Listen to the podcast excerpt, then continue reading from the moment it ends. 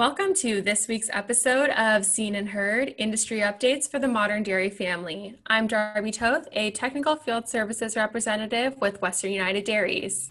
And I'm Melissa Lima, the North Coast and Organic Field Services Representative with Western United Dairies. Welcome to week 24, everyone. Welcome to what I think is my smokiest week of the podcast so far, unfortunately it's been pretty crazy here, Darby. We did get the last couple days. It's it's cleared out quite a bit. Yesterday was pretty nice. Um, been a little muggy and hot here, which is unusual, but I'm not complaining. I promise. I know. I was listening to the news this morning, and Hanford has really, really low visibility. I think a mile and a half. And oh, I'm looking wow. up at Merced, and somehow Merced has 10 mile visibility. So it's so odd how this is all sitting around and I hope everybody's staying safe and taking appropriate measures if you're down in the smoke to try and stay out of it as much as possible. Yeah, we're definitely thinking of all of our dairy producers and their employees and livestock. And we're going to have a, a quick segment later on talking about some safety precautions, but just be careful out there and get those masks. And we do have a resource for N95 masks if anyone is having an issue with that. But certainly um, 2020 just keeps getting more um, interesting, we'll say. That's the word we'll use. Exactly. Interesting. And people keep saying, What's next? And I keep saying, Stop asking. So I don't want to hear that question. I know. I know. I think what's next is a really quiet fall and hopefully a really um, excited entry into 2021. We'll keep our fingers crossed. I'm optimistic. I know there has to be a larger plan. So definitely. Speaking of a larger plan, we have quite a bit um, packed into this episode. Annie brings us a market update this week. Um, I'm going to chat with Devin, our board president. He's going to provide us with a, a quick roundup of everything that happened at the board meeting on Thursday. Dr. Mike Payne, as I mentioned, will join us for some animal and employee health information and, and protocols and light up the fires and smoke. And then we're going to have a quick word from Rochelle over at Luke. Yeah, I'm pretty excited about this episode. And as we get started, we will jump right in with Annie for a market update. Thanks, Melissa and Darby. Um, it wasn't a crazy week, but it was a decent one because all the USDA commodity prices actually went up this week. So that was really nice for a change. Um, you know, cheese uh, barrels in particular took the lead with the of the gains with an increase of nearly four cents. Now the price is still relatively low, dollar dollar fifty one, um, which is quite a bit below where blocks stand at. They're a dollar eighty two. But the better news um, in all this uh, cheese related perspective is that CME prices have continued to go up. And we actually reached $2.40 a pound today. And so the roller coaster that we've been seeing, you know, from $2 to 1 to 3 to 150, now we're back to 240. Uh, clearly the market is really unsettled, but at least right now it's moving in the right direction, which means USDA prices will also be going up here in the next few weeks. So stay tuned for more good news on the cheese front coming up um, soon. And if we go to butter, uh, I've been mentioning that it's been really slow, very steady. USDA price $1.49 this week. Um, CME prices went to $1.53, which is, you know, a pretty big change considering it's been really hovering close to $1.50 for a little while now. Uh, but overall, not a lot of movement on butter. If we look outside the United States at the global dairy trade auction, um, the average settled at $1.49. So really in line with what is going on in the United States. Uh, the USDA's nonfat dry milk was quite the tease this week. Um, it gained 2.7 cents, but failed to reach the dollar threshold, um, just really, really close 99 cents, 93 per pound. Uh, but still, the increase is welcome after a few weeks of setback. And look at the CME, the price climbed to $1.06. And so we're making some progress there. And even more so outside our borders, the latest GDT, the skim milk powder price averaged $1.31 per pound. And so for commodity, um, where you know the bulk of it goes outside the United States, looking at strong international prices um, is very welcomed. Um, USDA released its milk production report this week, and it showed milk production in the United States was up. Um, you know, we've we've had increases uh, the last three months, but um, it was a little bit higher than um, than in the past. And so overall in the U.S., production up 1.8 percent, um, and we're seeing that in terms of California also, which is really surprising. This is for um, August data, and so we've heard a lot of reports with um, cows in California, you know, struggling with the heat. Um, and so the uh, cow number was down from last year, but milk per cow was up in August still in uh, the state of California. Um, other top five states were um, pretty tame. I mean, Wisconsin was down 0.3%. Um, Idaho was an exception, was up 3.4%. And Texas, um, you know, not that surprising. They they were up 7.1%. They've been uh, growing really rapidly in the last few years, and so kind of in line with what we have been seeing. So this concludes the market update for this week. And before I pass it back to uh, Darby and Melissa, I would like to point out uh, we've been doing regular Zoom calls for um, membership. You want to log in, they're on Thursdays at 11 a.m. on the first, second, and fourth Thursdays of the month. Um, next week will be an exception. And so instead of being on September 24th, it will be on 23rd because um, Paul Souza will be given the, the brief update and he's unavailable on the 24th. So stay tuned for an update from Paul on September 23rd. So this was it for the market update this week. Thanks for listening and talk next week. Okay, listeners, I am back here, surprise, with Annie. Um, Annie, thanks for that market update. Um, we're back with you in kind of an impromptu little chat. Um, something really exciting happened this morning, which is Friday, and um, just a little behind the curtain peek for our listeners. We record the podcast throughout the week and we release it on Saturday morning for you guys. But when kind of interesting or important information comes up, we sometimes will jump on Friday afternoon and record. And this afternoon is no exception. Annie, I'll let you, uh, I'll do a little drum roll and let you unveil the good news if you'd like. well, that's great. Uh, yes, we're always happy to share some good news. Uh, we got some good news out of uh, Washington, D.C. this morning here where they decided to make it rain again.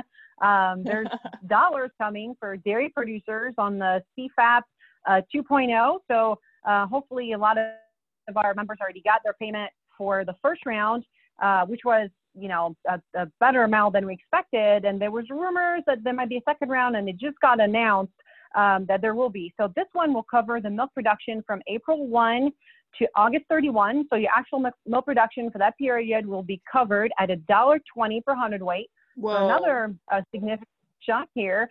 Um, and also the producer's estimated milk production from September 1 to December 31, 2020.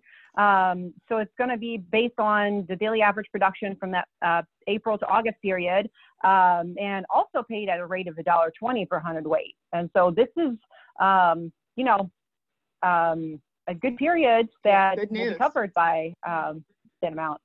Yeah.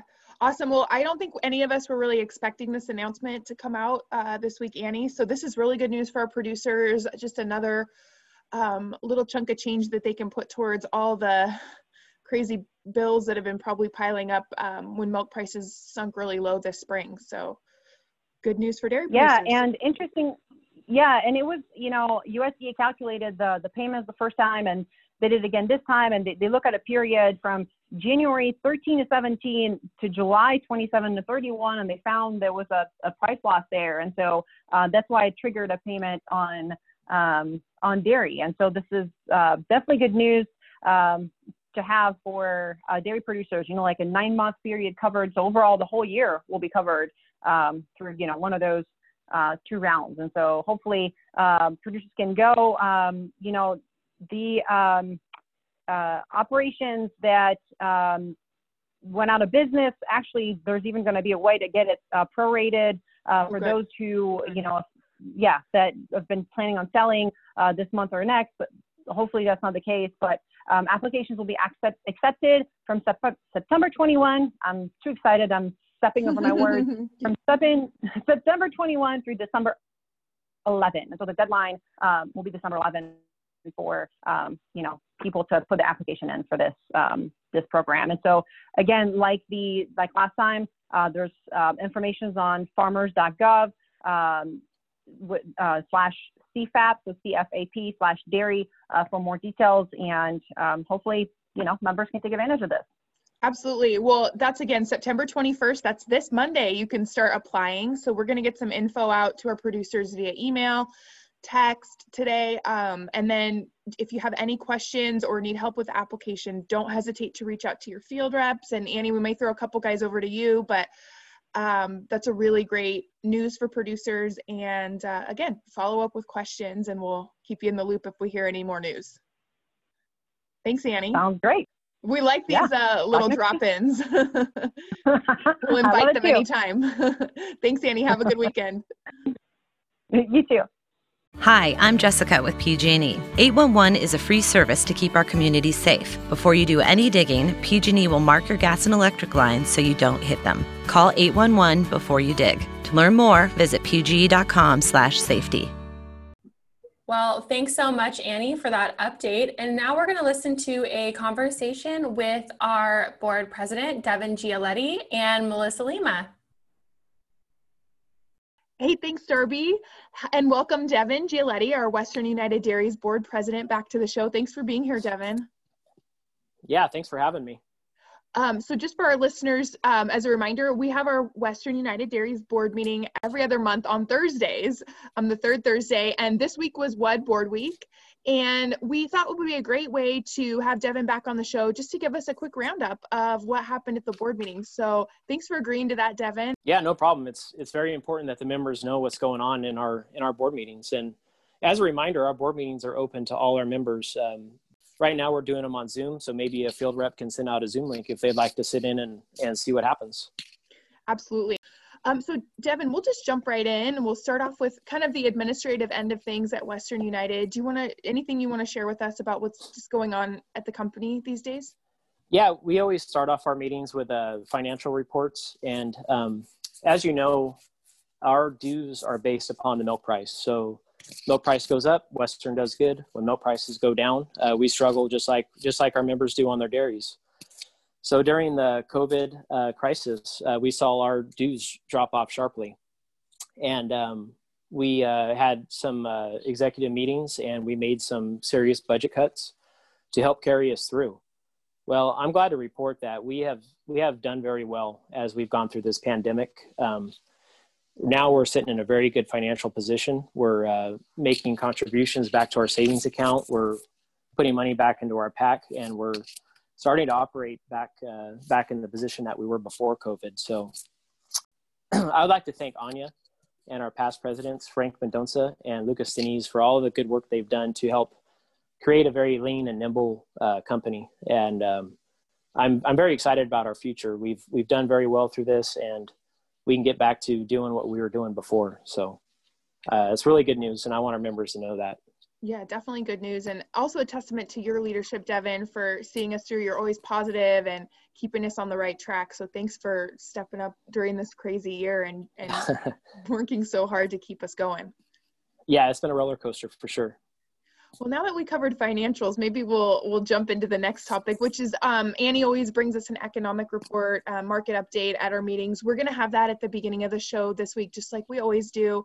But um, we have a couple other things that kind of fall under the economics umbrella, and and the top of that list is quota. So, do you want to give us a quick update on what's happening with quota and Western's role in that? Yeah, uh, Annie gave us uh, you know a quick update on on quota, but uh, so Stop QIP has filed another lawsuit with CDFA um, under the th- uh, chapter 3.5.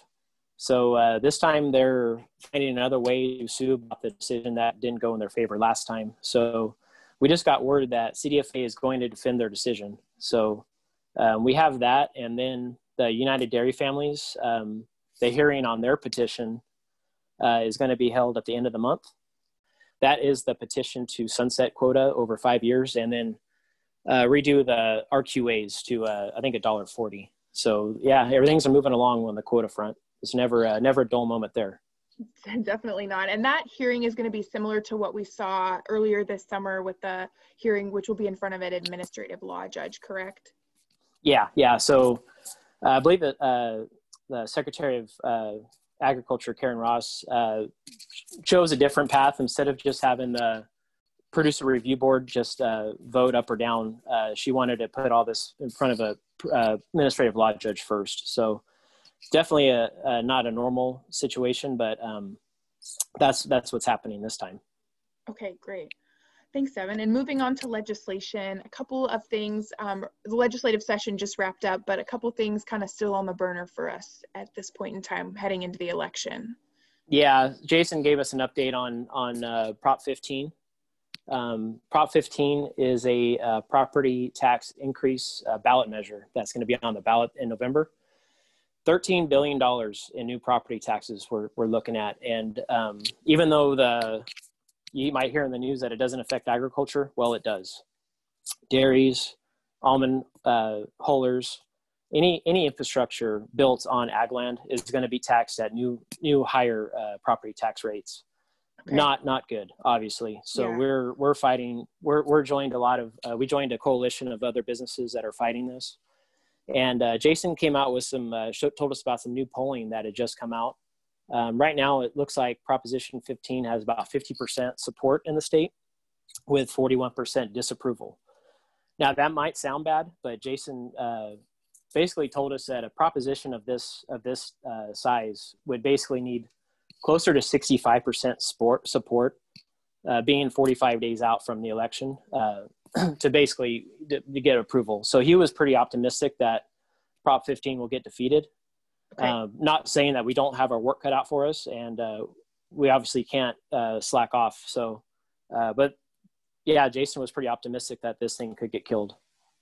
Great news. And speaking of getting killed or at least put on the back burner, we did um, work with a coalition of other groups this year to defeat or at least shelve some really um, troublesome legislation that came up. Do you want to start off just giving us a quick update? We've all heard about AB 2959. That's the um, legislation that would require contracts with municipalities to get food waste to farms and ranches so bakery goods brewers waste things like that so you want to give us a little roundup about that and then head into a couple of other topics yeah we worked really hard on uh, the defeat ab uh, 2959 um, basically this bill would just complicate and increase costs to dairies that are getting food byproducts and keeping them out of landfills.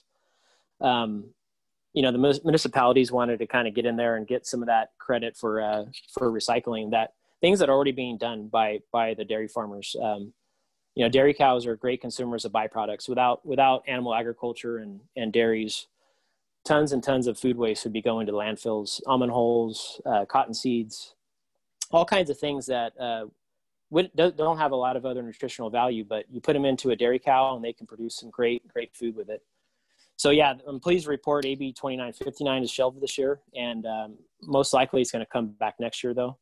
Uh, another one, AB 2566, animal products for human consumption, uh, basically would have to be uh, measured on their greenhouse gas production.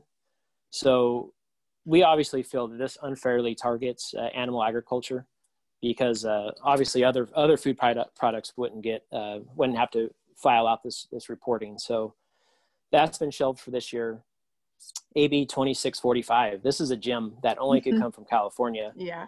So basically, AB 2645 would give, uh, is named uh, Ad- Advocates for Animals and would give animals legal representation if, uh, if an animal abuse complaint was filed. So imagine somebody driving by files an animal abuse complaint on one of your cows.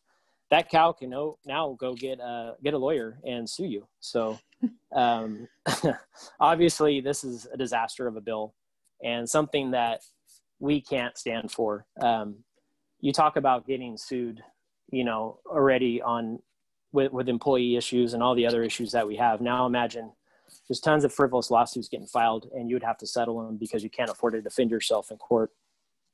A lot of these things are like, I was thinking about how to describe them. A lot of these bills are like wildfires, you know, uh, you have to stomp these things out in committee. You got to stomp them out early before they get big and out of control. Yeah. Um, so that's why it's important that that you know Western United's up there every single day watching this stuff because it, it's it's easy to kill these things when they're new and uh, before they just spin out of control.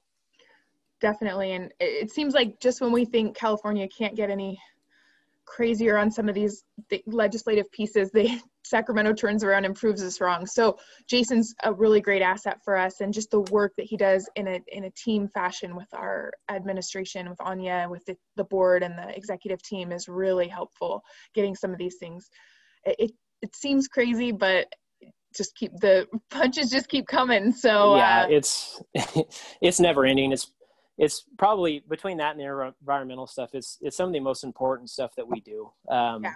This is never going to stop. There's and a lot of these bills are just going to keep coming back. And you know, not saying that we can't. You know, we're we're always going to fight and prevail, um, but we have to be there, educating our our lawmakers that this stuff is just lunacy and um, it's just going to just if you want your food produced here in california we can't have this stuff going on yeah absolutely great points well, you mentioned environmental issues. Uh, Paul, Mr. Sunshine, had a quite a lengthy report yesterday, as usual. Um, just to hit a couple of highlights, I, I want to first start out with an issue that's really important to all of us at Western because its ability to be super precedent setting, and that's the lawsuit filed against the Curdy May Dairy in Corcoran by the city of Corcoran. So, just a quick update on that, Devin. The board made some good decisions yesterday, I think, regarding this issue. Yeah, we've been we've been following this issue for I don't know, has it been five six years now? Yeah. Um, basically, the Curdy made families being being threatened with litigation, or they being sued by the city of Corcoran over some uh, contaminated uh, wells that a city of Corcoran has, and that are nearby the Curdy Maid Dairy. And what's frustrating about this is the Curdy Maid Dairy has followed all of the rules that we need to follow, all their water board rules. There's no violations on this dairy Yet the city of Corcoran, we believe, is just trying to pass the bill on to a to a neighboring dairy to help get them to to clean up their wells. So they've been carrying this battle, this legal battle, all by themselves for for several years now, and the legal costs are just spiraling out of control. So last board meeting and this board meeting, I'm pleased to report that the board has said enough's enough. We're going to defend this family, this members of ours, and we are going to we donated to their defense. So um, if the Curdys lose this battle or have to settle, it's going to set a legal precedent to all the other dairies that are nearby cities. Um, these cities all have budget problems. They all have financial problems. A lot of it has to do with their pension obligations. Mm-hmm. And we can't just sit there and let them, you know, say, "Hey, there's a dairy across the street. Let's sue them, get them to settle, and help help finance our, you know, our, our budget problems." Uh, a stand has to be made, and we need to draw a line in the sand. I, I really challenge all the dairymen out there, all the co-ops, and all the other dairy organizations to step up and help the Curdy Made Dairy. Um, this they, they cannot fail on this. Absolutely, and and they're like you said, they're totally in compliance with water board regulations. And in fact, monitoring wells have shown that there's not an issue from the Curdy May dairy that's created issues in those wells for the city. So it's definitely a money grab opportunity. It's super unfortunate in such an ag um, community to see that happening. But I think we all need to step up and do what we can to help them. Not only are the Curdys exemplary dairymen, they're awesome people, and we're we're really happy to help them out.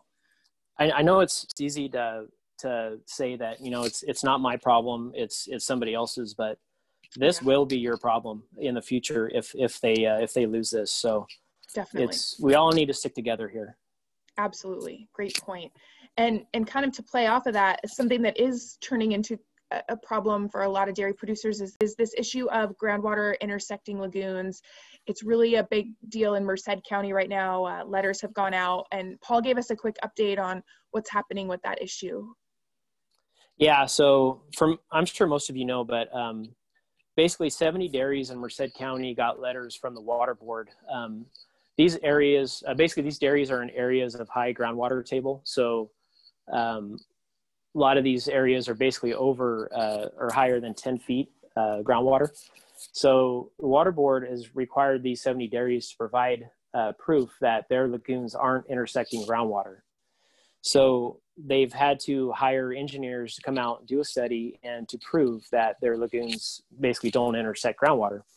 Um, some of these dairies that are closer actually now have to drill monitoring wells because uh, the water board won't take their word for it. And basically now they have to incur more expense, drill some monitoring wells to prove that their lagoons don't accept groundwater, uh, intersect groundwater. And we're pleased to report, I'm say that sarcastically, but probably another 70 dairies uh, in the Stanislaus and Hilmar, uh, Turlock and Hilmar area are going to get letters here in the next few months. So this is a big issue, and we're working with those dairies to help them through it. But um, yeah, it's not good news. Um, the yeah. water board has targeted lagoons, even though we've the CVDRMP is, has shown really good data to show that lagoons don't impact groundwater nearly as much as as uh, the field and farm runoff. So, yeah, Absolutely. it's uh, we're helping these dairies get through it.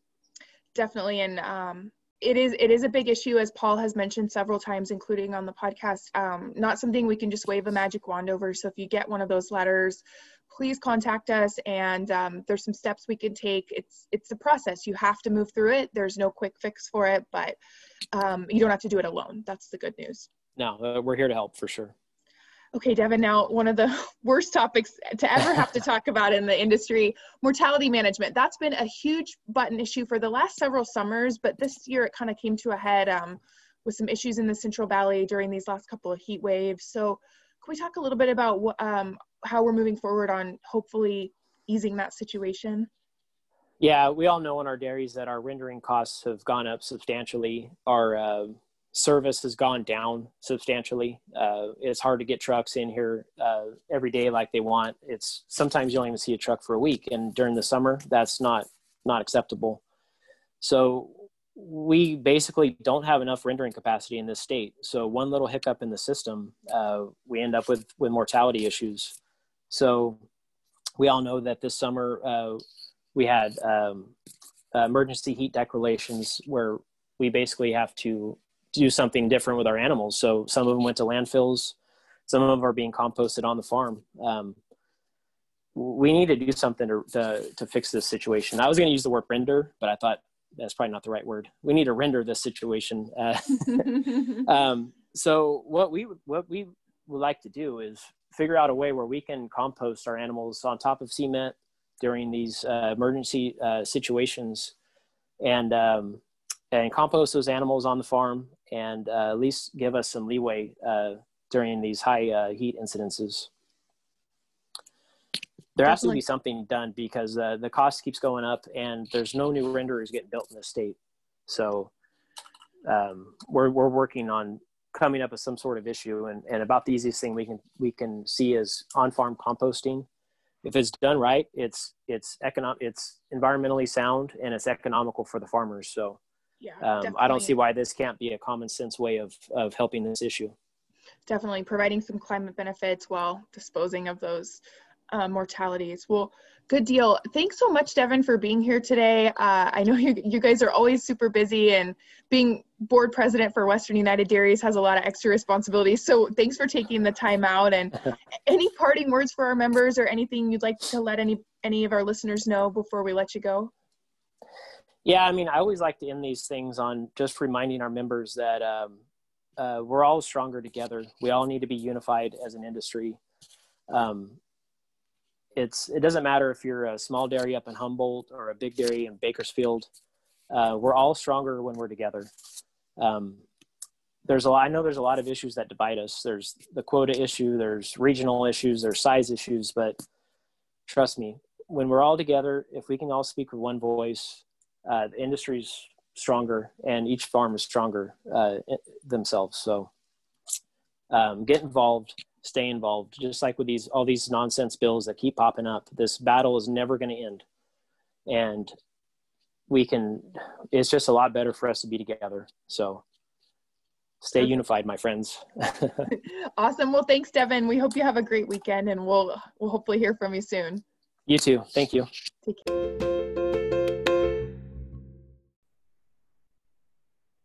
Thanks again so much for that update, Devin. We're always happy to have you on. And now another conversation that I'm personally very interested in, as we talked about before, kind of sitting in the smoke. We are going to talk with Dr. Payne, and he is going to give us an update on animal employee health information in light of the fire and smoke situation that's happening across the state. Thanks, Darby. As Darby mentioned, I'm here with Dr. Michael Payne from UC Davis and the California Dairy Quality Assurance Program. So, welcome, Dr. Payne. I'm just hoping you could tell us a little bit about yourself, your positions at, UC Davis and CDQAP, and a little bit uh, about your experience as a landowner, veterinarian, and volunteer firefighter. Well, well thanks for inviting me. Uh, yes, I am a veterinarian with the UCD School of Veterinary Medicine. I'm also director of the California Dairy Quality Assurance Program, which brings together the university and the industry and regulators together for the common good. Uh, CDQAP is a portfolio program, I should mention, uh, under both the California Milk Advisory Board and the California Dairy Research Foundation. It's been that way for more than 20 years. I am also a volunteer firefighter in a very remote, very rural part of Solano County.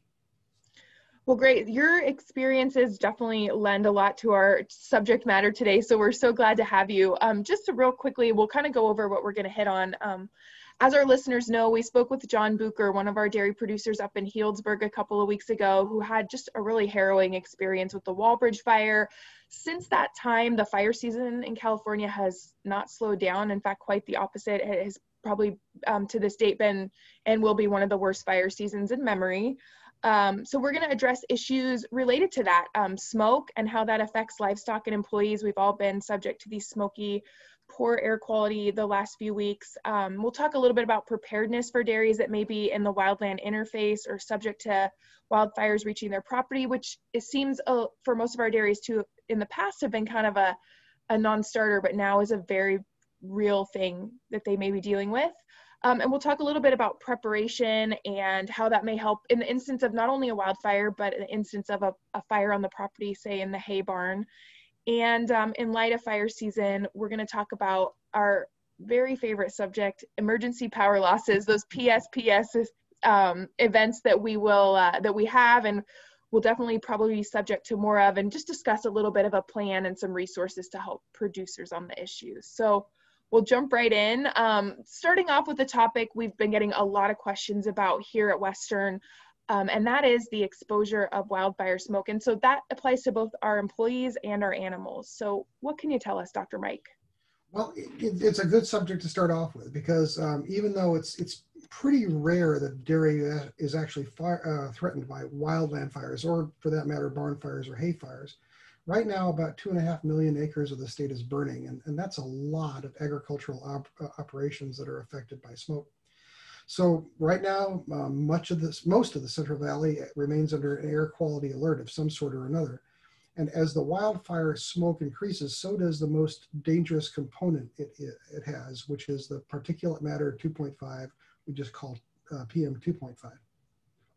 Now these particles are really small. They're, they're only about 1 30th the size of the, of the diameter of a human hair. And they, that makes them small enough to reach down into the very deepest portions of our lungs and they can even cross over into the bloodstream.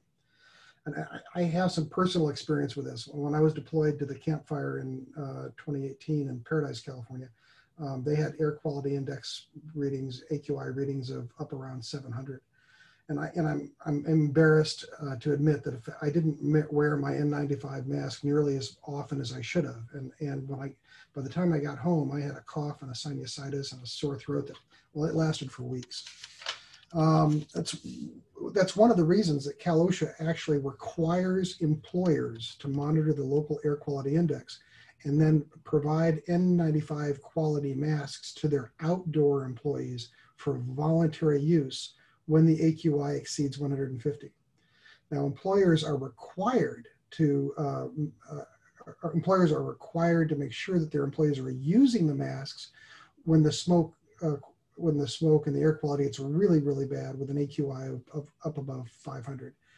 And it, that's not really such a terrible rule. Uh, uh, uh, voluntary use between 150 and 500, and then mandatory use above 500. Because above 500, that is really, really dangerous air quality. And it's, uh, in fact, a, a, single day spent breathing air in at uh, with an AQI of 500 is roughly about the same, uh, is roughly equivalent to smoking about 25 cigarettes. Okay, so I have seen a lot of people around lately that are wearing the masks that are required for COVID, the cloth face coverings or the neck gaiters. So, do those count as protection for this bad air quality generated by the smoke? Boy, uh, we we wish it did because we have to wear those the universally detested masks anyway for the COVID thing. But the fact is, it's a great question. Uh, those simple masks that are required by Cal OSHA for a different reason for indoor employees that are working closer than six feet uh, apart. Uh, those those masks won't block out the most dangerous 2.5 particle, uh, 2.5 uh, PM 2.5 particles. In fact, you know you could fit nearly 100 uh, PM 2.5 particles across the holes that are made up by the thread weave in a brand new bandana mask, which means that it's pretty porous to particles that are that small. So CDQAP produced an emergency wildfire advisory that details smoke education resources for employers uh, that, that's available for their employees uh, in both English and Spanish. Yeah, and we'll link to that in our show notes, and also we've provided to our members. So it's a really great resource. And thanks to CDQAP for being on top of that.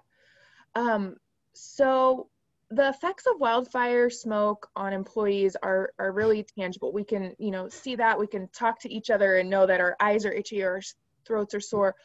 I am concerned about livestock. I live at the end of a dairy out here, and I just noticed the cows looked a little less than happy the last few days.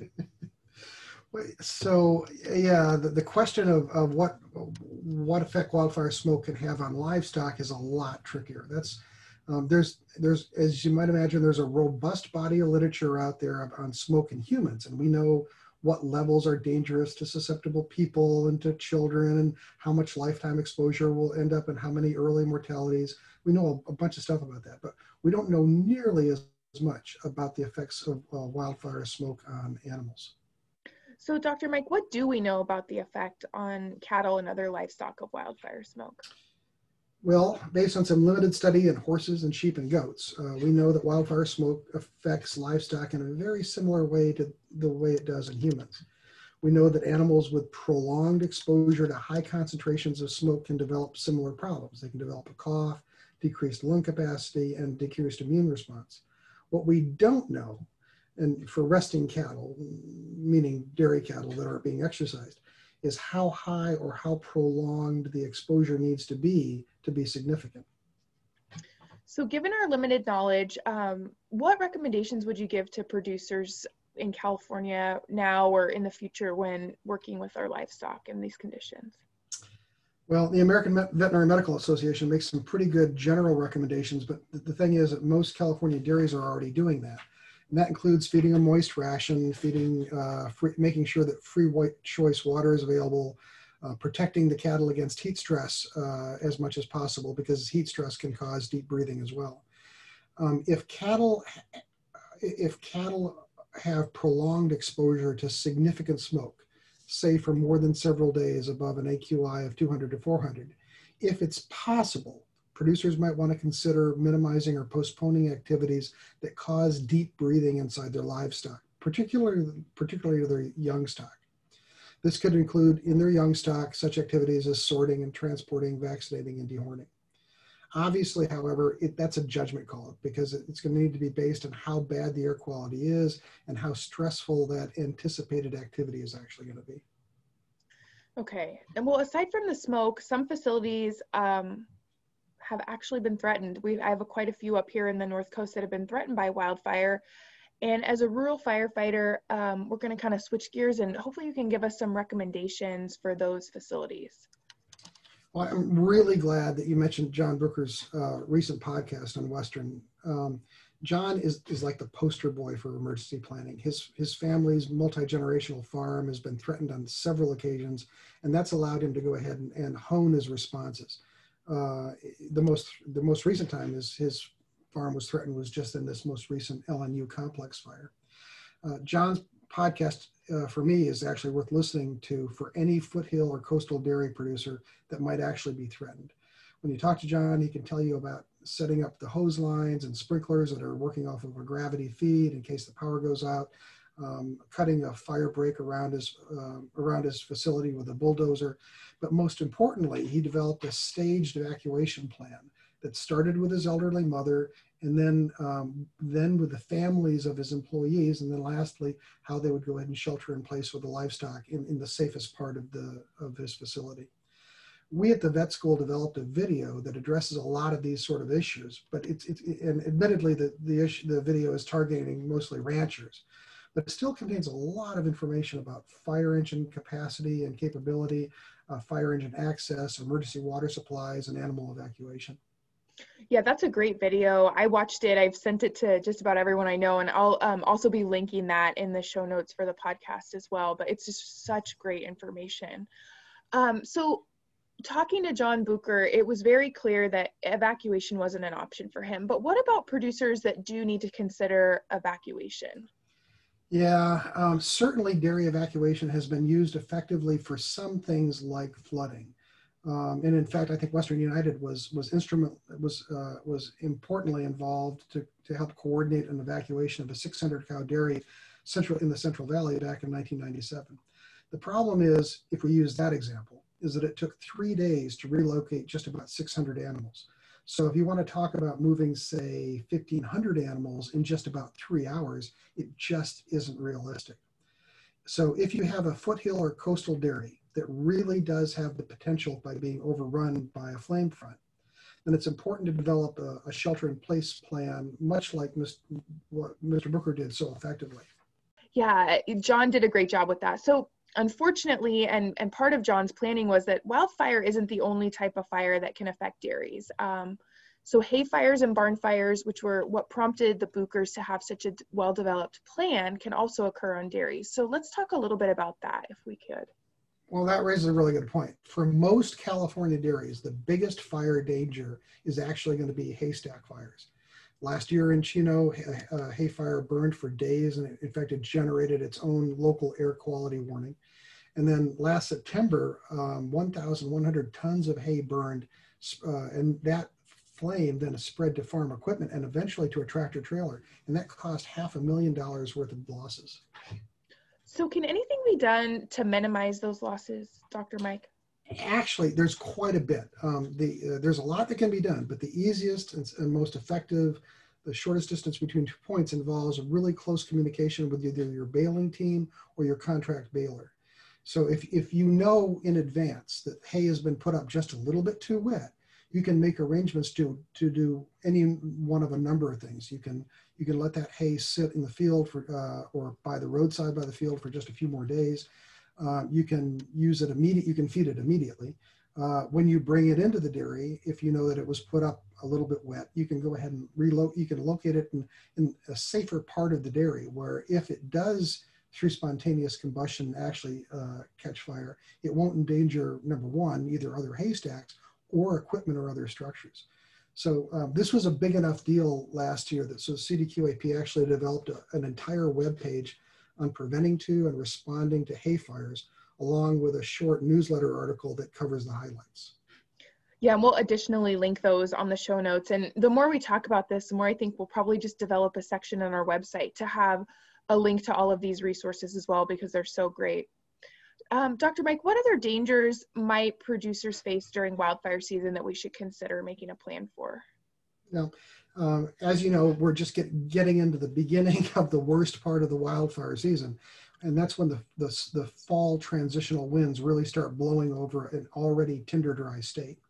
So large wildfires like the ones that we're experiencing through the state right now certainly have the potential to cause um, electric utility loss but it doesn't you don't have to have a fire to have electric utility loss. You've already mentioned the psps's mm-hmm. um, just the high winds alone can cause utilities to implement these public safety power shutoffs. And in fact the most extensive psps's in the state's history occurred just last year. Now i already know that virtually every dairy every dairy that i know um, already has a, an emergency power generator for its parlor but if these PSPSs are, are, becoming more of the norm, then it may be prudent for producers to um, check in on the maintenance of that generator and especially whether or not they have enough fuel, which might actually be difficult to access during a wind event when there are trees down, power lines are down, uh, or, or um, um, uh, diesel stations don't, don't actually have power. So um, the other thing that producers might want to examine is whether or not they're going to need additional generating capacity for non-parlor machinery like feed mixing and irrigation. If it turns out that the PSPS or or power loss because of a fire is going to be a prolonged event. And, and for instance, uh, during um, last year's PSPS in Northern California, you know, our ranch was out of power for five days. CDQAP, again, um, this was a big enough issue last year that we produced a web page and as well as a, highlights article that uh, was uh, devoted just to emergency power generation and walks the producer through that process and also what the, the least the least cost options are. Great. Well, as mentioned, we'll be posting all of these links in the show notes and on our website. And and thanks so much for joining us today, Dr. Mike. We don't want to take too much more of your time, but we just really wanted to thank you for always being such a great partner with Western United Dairies. And unfortunately, we're all becoming a little bit of an expert on these issues, but we really appreciate your time because you seem to be the expert on this particular issue. Well, I, I, as a firefighter and as a vet, I really appreciate your interest. And and you know, it's it's you know, it's always a pleasure for me to work with Western because you, we have to remember, you guys were, one of the very first organizations that signed into our partnership nearly 20 years ago. You guys have been an awesome partner uh, for our for our partnership, and I'm, I'm always I'm always look forward to working with you. Well, the feeling's certainly mutual, and we hope you'll come back anytime you have anything for us. We're, we're happy to have you on those podcasts. Thank you so much. You have a safe and restful weekend. You too, Dr. Mike. Hello, dairy members of Western United Dairies. My name is Rochelle, and I help out with the Lecheros Unidos de California program. Every time that you need an employee of any type, you know, we know, and I know how hard it is nowadays to hire someone with the experience needed for the actual job because you know there are activists going to door and door, and we have to watch out for them. We actually interview the candidates by doing a phone call interview and ask them some questions like Are you currently working? What are your experience in the dairy industry? Or do you have any past reference? And more. That's the only way you will find out if they are potential candidates for your dairy. I know that dairy members uses a lot of tools on how to hire employees, but if you need help on posting a job offer or to make an announcement, feel free to call the office number at 209-527-6453 or you can email me at rashell at wudai ries.com for your employee questionnaire. Thank you and have a nice day.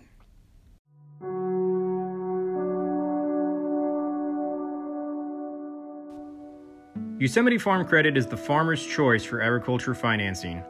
As a farmer owned cooperative, we are dedicated to serving our neighbors in the agriculture community with financial products and services tailored to your operation and backed with the relationship you can trust. Whether you're purchasing real estate, making improvements to the dairy, or wanting to purchase or lease equipment, we're here to help our members prosper. Visit our website at yosemitefarmcredit.com to find a branch location nearest you.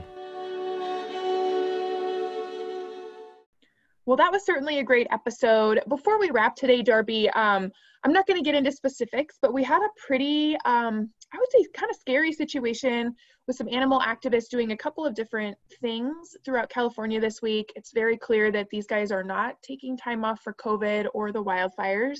And we just want to come to our members with a couple of just general reminders about your facilities and their security, um, just for peace of mind. Yeah, so first of all, I think Melissa and I were having a conversation earlier today, and the number one thing that I'd like to add is that you should trust your gut. I think this is great advice, but there are also some really helpful tips that you can implement on a daily basis.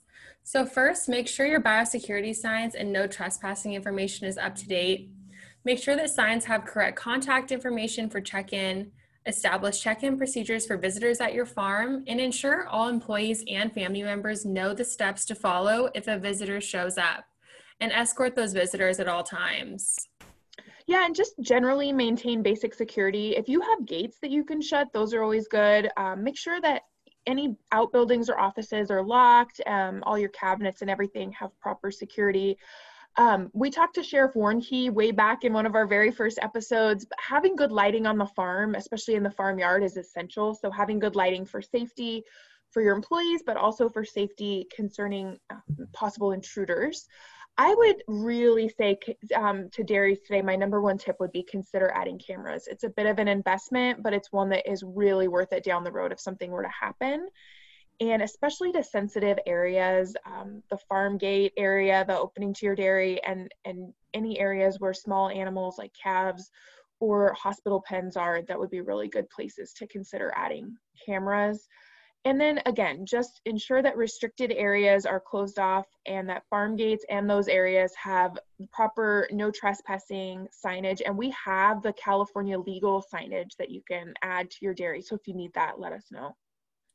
Yes, and if activists do arrive and try to gain access to your farm, do not engage with them except to ask them to leave.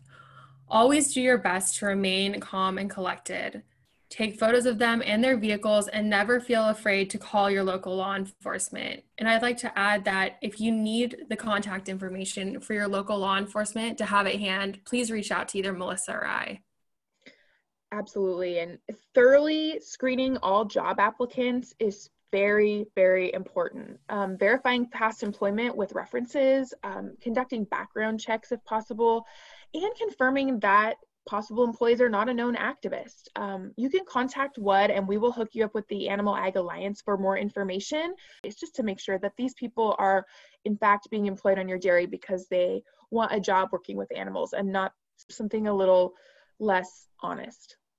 Um, I would also add trying to hire employees from a known source. A lot of times we have current employees with family members that may be interested in a job or you know just trusting the source that you're hiring your employee from is really important.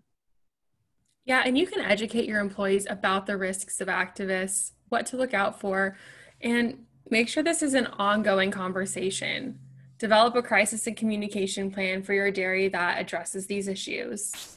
Yes, lots of things going on. Um, we know sometimes it gets a little heavy, but but just really focusing in on you know taking precautions ahead of time so down the road you're prepared should something happen, which we, we really hope it won't. So a huge shout out to Annie, Dr. Payne, Devin Gialetti, and Rochelle for making this week's episode possible. Thanks so much for joining us. And if you'd like information on sponsoring the podcast, please reach out to our office at info, I-N-F-O, at wudairies.com or our office number is 209-527-6453. And remember to reach out to Melissa or I with questions, comments, and content requests at wud.pod at gmail.com. That's wud.pod at gmail.com. And my email is darby, D A R B Y, at wudairies.com. And I'm M L E M A at wudairies.com. And we'd love it if you could rate, review, and subscribe on your favorite listening platform. Thanks, everyone.